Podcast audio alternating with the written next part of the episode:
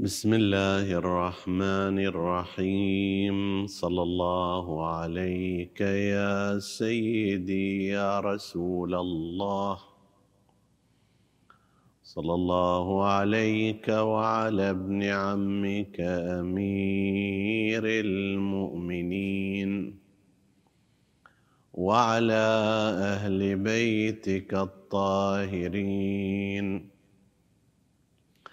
صلى الله عليك يا سيدي يا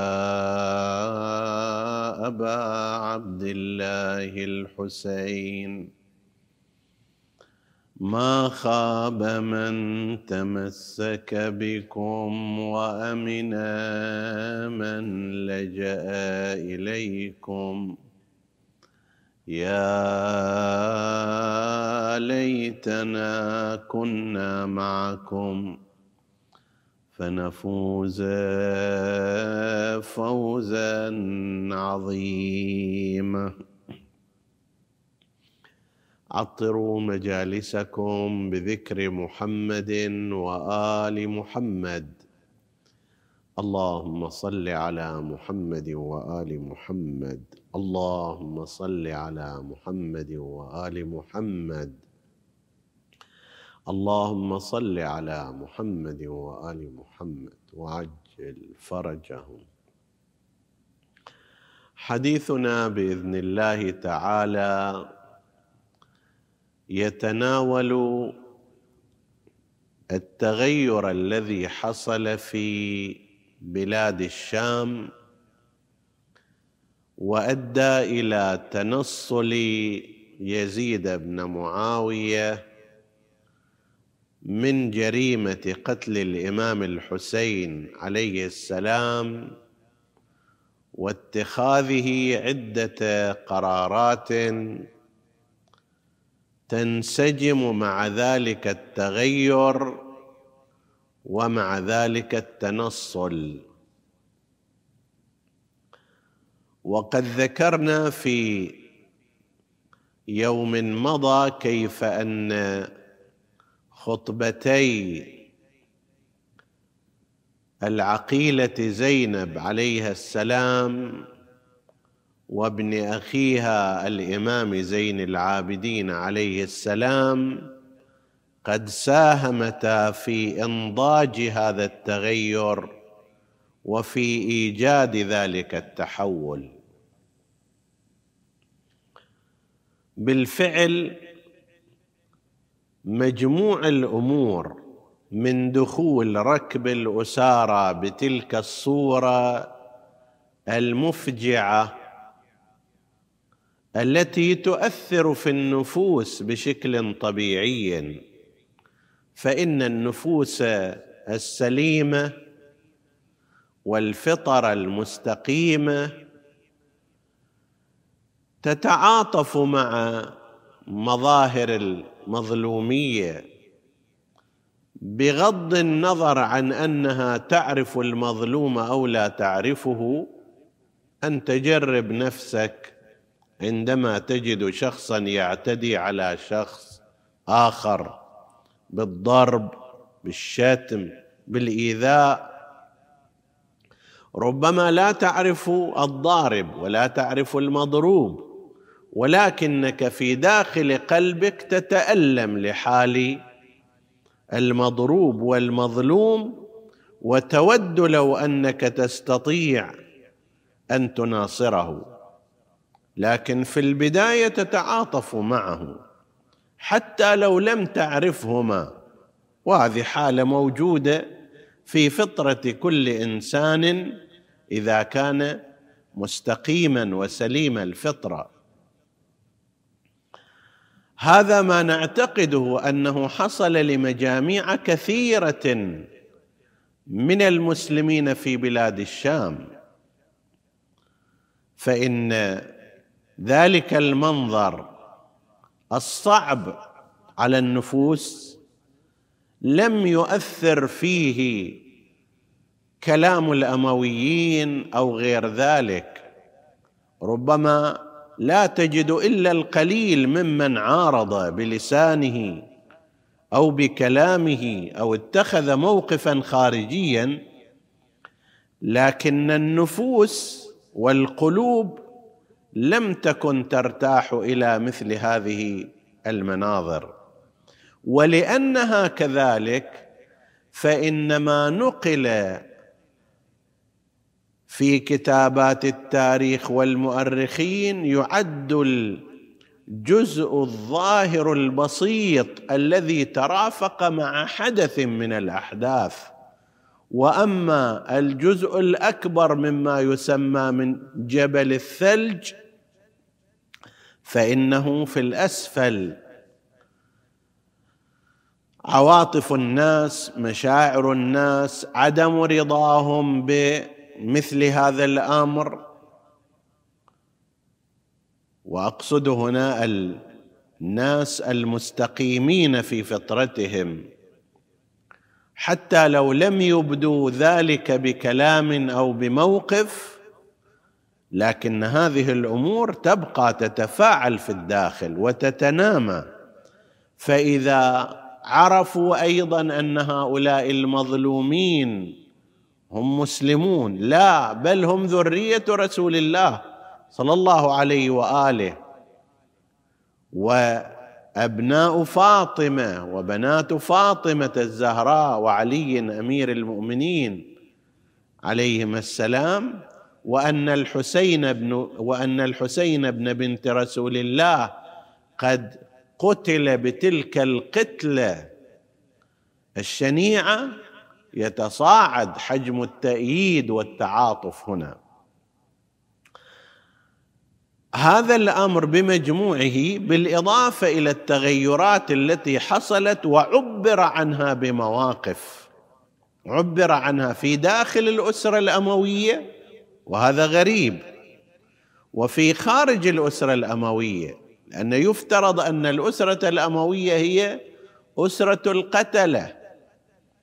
ويفترض أن هذه الأسرة تأخذ نفس موقف رؤسائها. لكن حتى في داخل هذه الأسرة وجدنا هناك اعتراضات وسجلها التاريخ أيضا.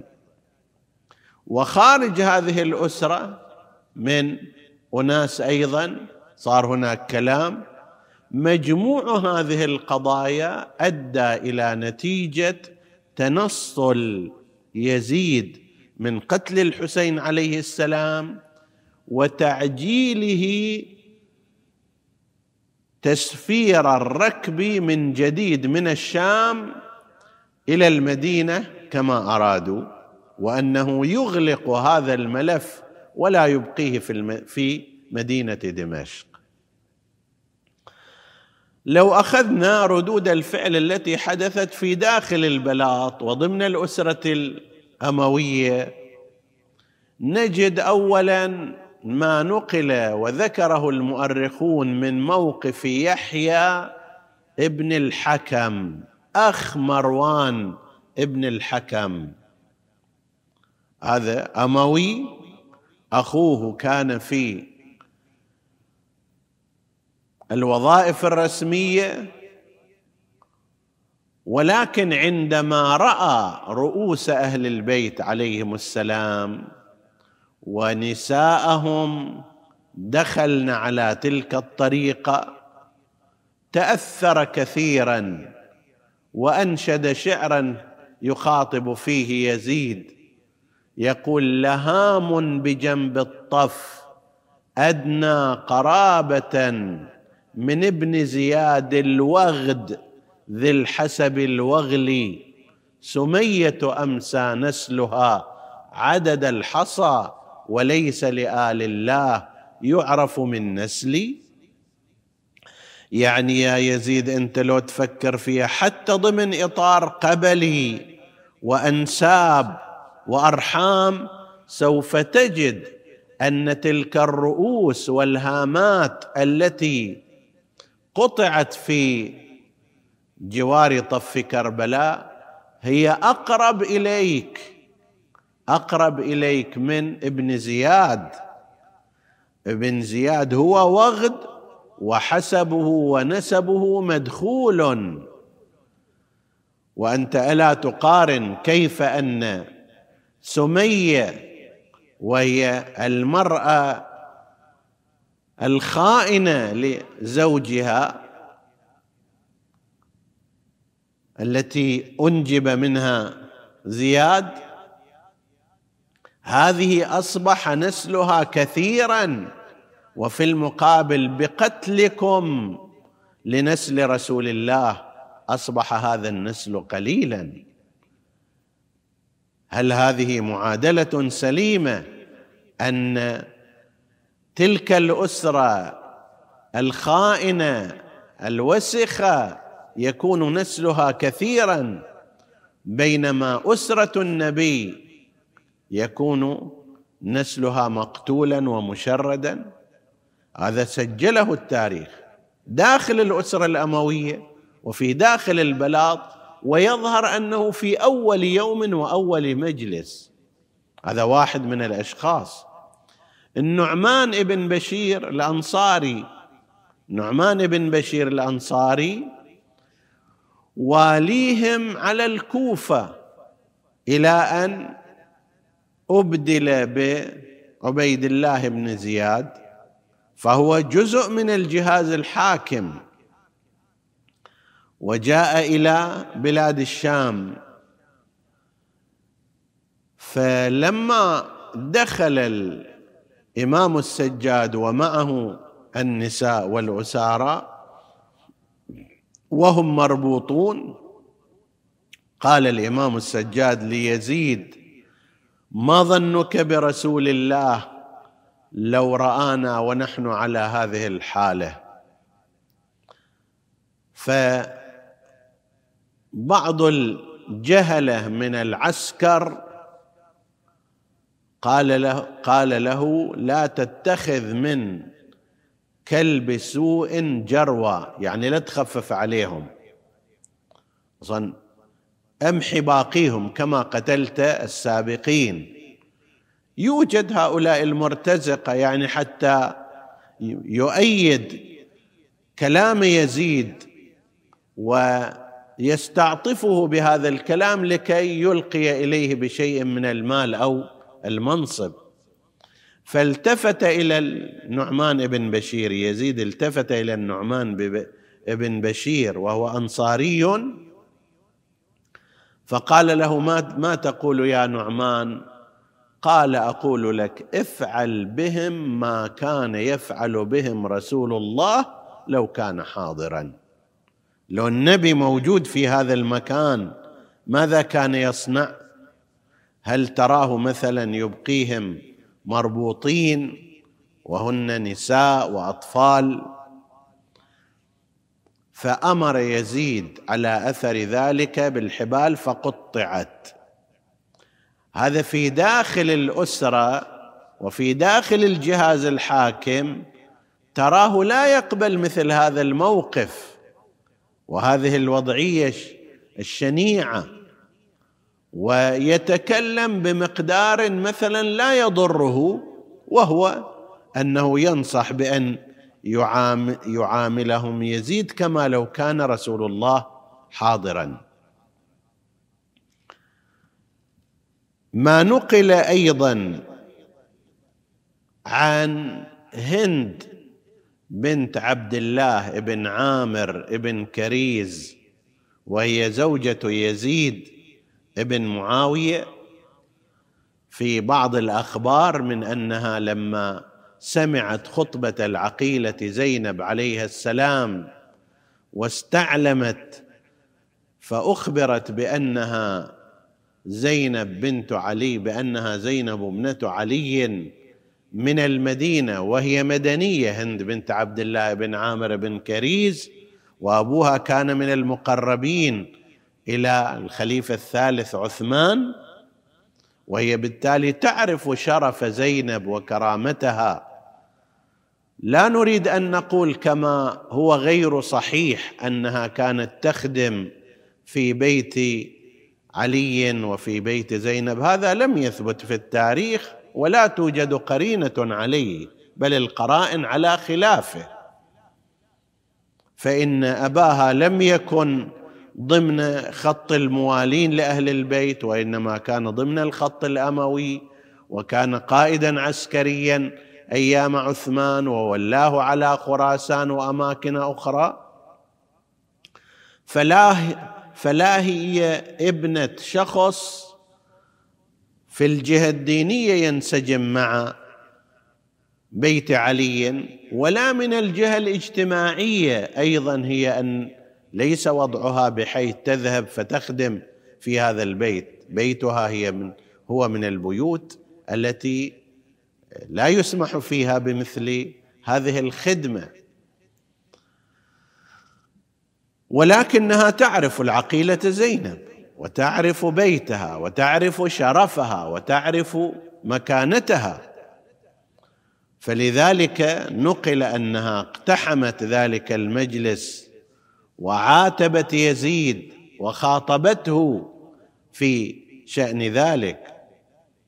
بل نقل أنه فيما بعد هي ونساء من هذه الأسرة لما سمح يزيد للنساء ولهذا الركب أن يقيموا العزاء على الحسين عليه السلام بعد يومين أو ثلاثة من قدومهن كانت تشارك معهن نساء من بني أمية كنوع من التعاطف والتواصل وهذا أيضا يشير إلى تغير في داخل الأسرة بهذا المقدار.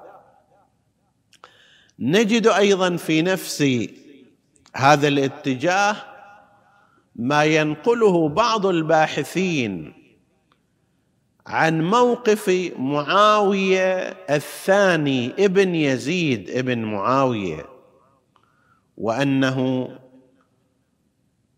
كان في وضع لا ينسجم فيه مع أعمال أبيه وأعمال جده ولا ريب أنه في مثل هذه هذه الطريقة التي جلب فيها السبايا والاسارى وأدخلوا بذلك النحو لم يكن يرتضي مثل هذا الأمر. وهذا بالإضافة إلى عوامل أخرى يرى باحثون أنه كان سببا في اعتذاره عن تولي الخلافه واستقالته منها وأدى آخر الأمر إلى أنه قتل من داخل الخط الأموي المتشدد. وله حديث خاص. هذه مجموعة أمور ومظاهر في داخل الأسرة الأموية وجدناها ورأيناها. وأما على المستوى العام فنعيد الإشارة إلى أن المؤرخين عادة إنما ينقلون الأحداث ولا ينقلون المشاعر والعواطف. المؤرخ أمام حدث شخص قال كلاما فترتب عليه كذا وكذا شخص قتل شخص قتل هذا ذهب وذاك راح وأمثال ذلك. أما أن الناس كانوا متأثرين أو ما شابه ذلك أن يرصد هذا المعنى الإنساني والأخلاقي والاجتماعي غالبا المؤرخون لا يسعون وراء هذا الأمر. ومع ذلك فقد سجلوا احداثا في الشام قد وقعت اللي تشير إلى المزاج العام وأنه بدأ يتغير. كلنا نقرأ أن رجلا شاميا سأل الإمام السجاد عليه السلام بعدما قال له كلاما غير مناسب شتم وتحدث بكلام غير مناسب مع الإمام عليه السلام. تاثرا بالجو العام الذي أشاعه الأمويون فأقبل عليه الإمام عليه السلام برقة وقال له يا شيخ أقرأت القران قال بلى. قال أقرأت قوله تعالى وآت ذا القربى حقه قال بلى. قال نحن القربى. قرأت قوله تعالى قل لا أسألكم علي أجرا إلا المودة في القربى قال بلى. قال نحن القربى. قرأت قوله تعالى إنما يريد الله ليذهب عنكم الرجس أهل البيت ويطهركم تطهيرا. قال بلى قال فنحن أهل البيت ونحن قرابة رسول الله. فأقبل عليه قال له بالله عليك أنتم هم؟ قال إي وحق جدنا رسول الله صلى الله عليه وآله. فجاء إلى الإمام زين العابدين عليه عليه السلام واعتذر إليه مما بدر منه من الكلام وأخذ يتكلم في بعض الروايات تقول أنه تمت معاقبته أو تم سجنه أو قتله. يعني اتخذت السلطة اجراء تجاهه لكي تقطع الطريق على غيره. نحن نحتمل أن غير واحد من الناس حصل لهم هذا ولكن إما لم يتحول عندهم الشعور والعاطفة إلى كلام أو عمل وسلوك أو لأنهم عندما رأوا مصير ذلك الرجل من العقوبة قد توقفت ردود فعلهم ولم تخرج إلى الخارج. بعض أولئك صرحوا بهذا الأمر. من ذلك مثلا ما نقلناه عن أبي برزه الأسلمي الذي قال ليزيد يا يزيد ارفع عصاك عن ثغر طالما كان النبي صلى الله عليه وآله يقبله ويترشفه.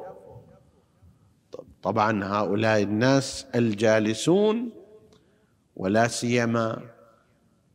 في ذلك المجلس لا ريب أنهم يرون أن هذا العمل الشنيع أساسا هو بغض النظر عن أي شيء آخر. لو رأيت رجلا مهما كان ذلك الرجل قد أخذ راسا قطيعا وهو يضربه أو يعبث في أسنانه.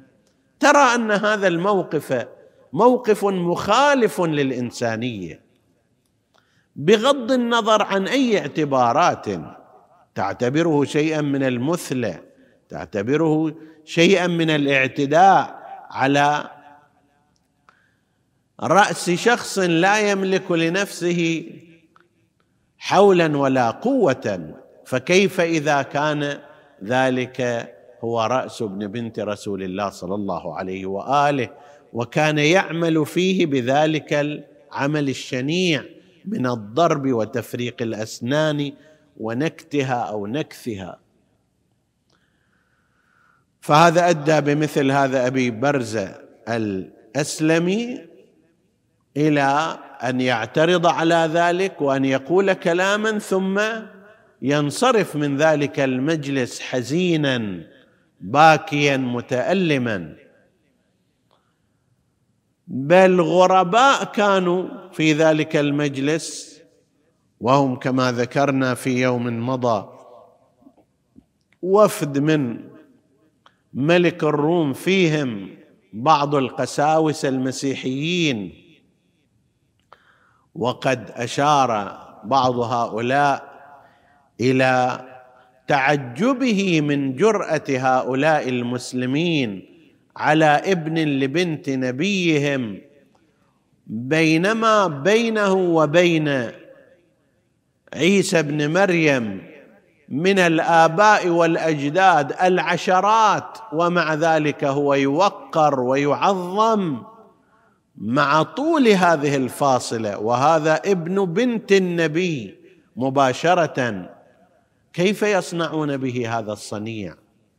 لا ريب أن مثل هذه الأمور بمجموعها توقظ توقظ الوجدان وتحرك الإحساس. نحن نحتمل جدا أن يزيد بن معاوية قد رصد مبكرا أنه حصل تغير في رأي الناس وفي كلامهم وفي مواقفهم. فإن التغير الذي يحصل في داخل مجلسه ويتكلم في أمره الناس لا شك ولا ريب أنه من وراء ظهره يتكلمون أضعاف ذلك. هنا يزيد اتخذ قرارين. القرار الأول التنصل من مسؤولية الجريمة فأصبح يعلن مرارا أنه لم يكن قتل الحسين عن أمره وإنما تارة يقول عجل عليه ابن زياد. وفي بعض النقولات بعنوان اللعين ابن زياد. ونحن لا نستغرب هذا أيضا. لماذا؟ لأنه هو كان في صدد أن يبرئ نفسه وأن يلقي بالتهمة على ابن زياد فلا مانع عنده أن يشتمه بلسانه. وإن كانت القتل وكل ذلك هو من قراره وهو المسؤول عن ذلك وهذا ما أشرنا إليه في الحديث عن خطبة العقيلة زينب. سلام الله عليها. فألقى بالتهمة على ابن زياد بعبارات مختلفة وهذه نقلها المؤرخون اجمالا ولا سيما المؤرخون الذين كان لهم اتجاه أموي ويهمهم تبرئة يزيد بن معاوية. بل غير هؤلاء أيضا نقلوا مثل هذه الكلمات باعتبار أنه قالها يزيد علانية وفي أكثر من موضع فتارة يقول عجل عليه ابن زياد وأخرى يقول لو كنت أنا صاحب الحسين لما فعلت معه ما فعلت. ولقبلت أن يأتي إلي ويضع يده في يدي ولكن ابن زياد قد بغضني إلى الناس. هذا موجود النص في الكامل لابن الأثير وفي غيره من التواريخ. إما نقول هنا أن يزيد أن عبيد الله بن زياد كان متعمدا أن يبغض الناس في يزيد. لحسابات عندهم هذول أيضا عندهم الحسابات الدنيوية. لعله هو يصير حاكم أعلى لعله كلما ضعف يزيد أكثر هو صار بيده الأمر والنهي أكبر. فما عنده مانع أن يبغض الناس يزيد لمصلحته هو أو أن يكون لا يزيد يريد أن يشير إلى حقيقة أخرى أنه هذا الفعل الذي صنعه ابن زياد أنتج نتيجة هي أنني صرت مبغوضا بين الناس. صرت مبغوضا بين الناس يعني أن في بلاد الشام أصبح الناس لا يحبونه وينتقدونه ولا يرضون بما حصل. وهذا يشير إلى التغير كما قلنا في المزاج العام في تلك المدينة وفي تلك البلدة. أكثر من هذا يزيد قرر بعد ذلك أن يتظاهر بأنه متعاطف مع الأسارة والسبايا فأمر بأن يقيموا إن احبوا المأتم في دار قريبة من القصر وسمح للنساء لنساء بني أمية ومن يرتبطون بالقصر بالذهاب إلى مجالس العزاء تلك التي كانت تقيمها أسارى ونساء أهل البيت عليهم السلام. الأمر الآخر اللي قام به يزيد هو أنه أراد أن يغلق هذا الملف وأن يخرج ركب السبايا من بلاد الشام لأن هذا الركب أصبح سؤالا مفتوحا على الجميع. لماذا جاءوا؟ ما الذي حصل لهم؟ لماذا بهذه الطريقة؟ يخرج الإمام زين العابدين صباحا يمشي في أطراف مكان ما كانوا. قد سكنوا فيه يتعرف عليه مزيد من الناس يتحدثون معه. النساء أيضا ينقلون الخبر. فهذا الملف كان يتوسع. فوجد يزيد بن معاوية أن أفضل طريق للتخلص من ذلك هو أن يخرج ركب السبايا من دمشق. إلى أين يرسلهم؟ لا يوجد. مكان طبيعي يبقون في السجن يبقى الملف مفتوح. المكان الطبيعي إذن أن يرجعوا إلى وطنهم وبلدهم ومدينة جدهم رسول الله صلى الله عليه وآله فجاء يزيد نفسه حسب ما نقلت التواريخ وعرض على الإمام زين العابدين عليه السلام أنه إن كان يريد العودة للمدينة فلا مانع لدى يزيد من ذلك. وبطبيعة الحال أن الإمام زين العابدين عليه السلام كان يريد إنهاء معاناة السبايا والأسارى بأسرع ما يمكن فإذا كان هذا بطريقة العودة إلى المدينة تنتهي هذه المعاناة فهو أحسن شيء يمكن. ولذلك وافق على أن يرجع إلى المدينة بعدما أخبر واستشار عمته زينب عليها السلام وتم هذا بشكل سريع. ولذلك نعتقد أن ما ذكره بعضهم من أن ركب السبايا بقي شهرا أو شهرين أو أكثر. هذا مما لا أصل له تاريخيا ولا تتناسب معه الأحداث وطبيعة الوضع. ماذا يصنع؟ يزيد في إبقاء ركب مدة شهر والحال أنه خلال الثلاثة الأيام الأولى صنعت صنع هذا الركب له مشكلة.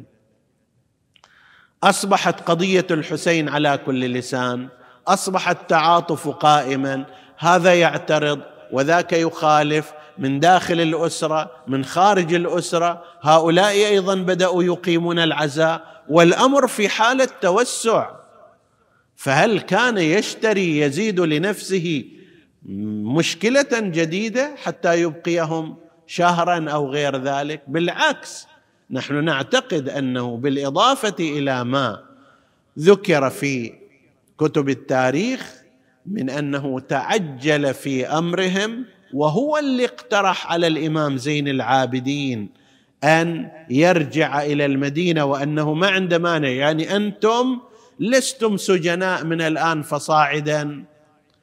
فتستطيعون الخروج تستطيعون الرجوع. وهذا ما حصل بالفعل عندما أخبر الإمام زين العابدين عليه السلام عمته زينب بأنه قد عرض عليهم هذا العرض وأنه هل هي تريد أن تبقى أو تريد أن ترجع؟ فقالت له يا ابن أخي وماذا أصنع بالشام؟ يعني ما الذي لقيناه في الشام حتى يشوقنا إلى البقاء فيها؟ تعب شماتة إهانة. طفلة أيضا ماتت على رأس والدها وهي رقيه لا نعلم هل ستموت غيرها أو سيموت غيرها من الأطفال. من التعب من الحزن من المعاناة أو لا. فكان من الطبيعي أن زينب عليها السلام أيضا تريد أن تتعجل في الرجوع إلى المدينة المنورة. يزيد أيضا لاحظ أن يسلك بهم طريق غير طريق المجيء. طريق المجيء كان طريقا طويلا يسمى بالطريق السلطاني. وحوالي ألفين كيلومتر وقد يزيد عن هذا المقدار. وكانت الرغبة فيه في السابق باعتبار أنهم يريدون أن يعملوا عرض حسب التعبير. يعرضون هؤلاء السبايا والأسارى على البلدات والمناطق. الآن بالعكس لا يريدون شيئا من هذا ويريدون أن يصلوا بأسرع ما يمكن إلى بلدهم والملف هذا يغلق تنتهي القضية. فاختاروا لهن طريق الرجوع من بادية الشام وهو بحوالي نصف المسافة التي يكون عليها ذلك الطريق الطويل يعني حوالي ألف كيلومتر أو دون ذلك بهذا المقدار. وكلف النعمان بن بشير الأنصاري وهو أخف وطأة من غيره بأن يكون مع ركب السبايا والأسارى في العودة وزودهن بما بما يحتجن من أمور في أثناء هذا الطريق وهكذا حصل بالفعل خرجوا بحسب ما ذكر الباحثون في اليوم الحادي عشر من شهر صفر بعد أن بقوا فيها نحو في دمشق نحو عشرة أيام وساروا باتجاه المدينة المنورة لكنهم عطفوا المسير على كربلاء. لكي يشهدوا ولكي يزوروا قبر الحسين عليه السلام في بعد أن تركوه قريب من أربعين يوم وقد اشتد بهم الشوق المبرح إليه. قالوا فلما لاحت لهم تلعات وادي كربلاء صاحت زينب بلسان الحال يا نازلين بكربلاء هل عندكم خبر بقتلانا وما أعلامها ما حال جثة ميتين في أرضكم. بقيت ثلاثا لا يزار مقامها. بالله هل واريتموها في الثرى؟ وهل استقرت في اللحود؟ رمامها يا وصلوا إلى كربلاء جينا وعلى قبرك قعدنا. جينا وعلى قبرك قعدنا. آه آه نخينا ياك يا عزنا وضمدنا آه آه خويا هذه المحامل قوم ريدنا. آه آه يا ما مناسبة ما مناسبة نمشي وحدنا آه آه يا وما هي مناسبة ما هي مناسبة الغربة تردنا. يا يابا ما هي مناسبة الغربة تردنا. آه آه عباس تسمع زينبا تدعوك من لي يا حماي إذا العدا سلبوني. نسألك اللهم وندعوك باسمك العظيم الأعظم. الأعز الأجل الأكرم يا الله. اغفر لنا ذنوبنا كفر عنا سيئاتنا. آمنا في أوطاننا لا تسلط علينا من لا يخافك ولا يرحمنا. ولا تفرق بيننا وبين محمد وآله طرفة عين. فض اللهم إخواني السامعين فردا فردا واقض حوائجهم. اشف اللهم مرضاهم. لا سيما المرضى المنظورين ومن أوصانا بالدعاء. وادفع اللهم هذا الوباء والبلاء عن عبادك يا رب العالمين. تقبل اللهم عمل المؤسسين بأحسن القبول إلى أرواح موتاهم. وموت السامعين نهدي ثواب الفاتحة تسبقها الصلوات.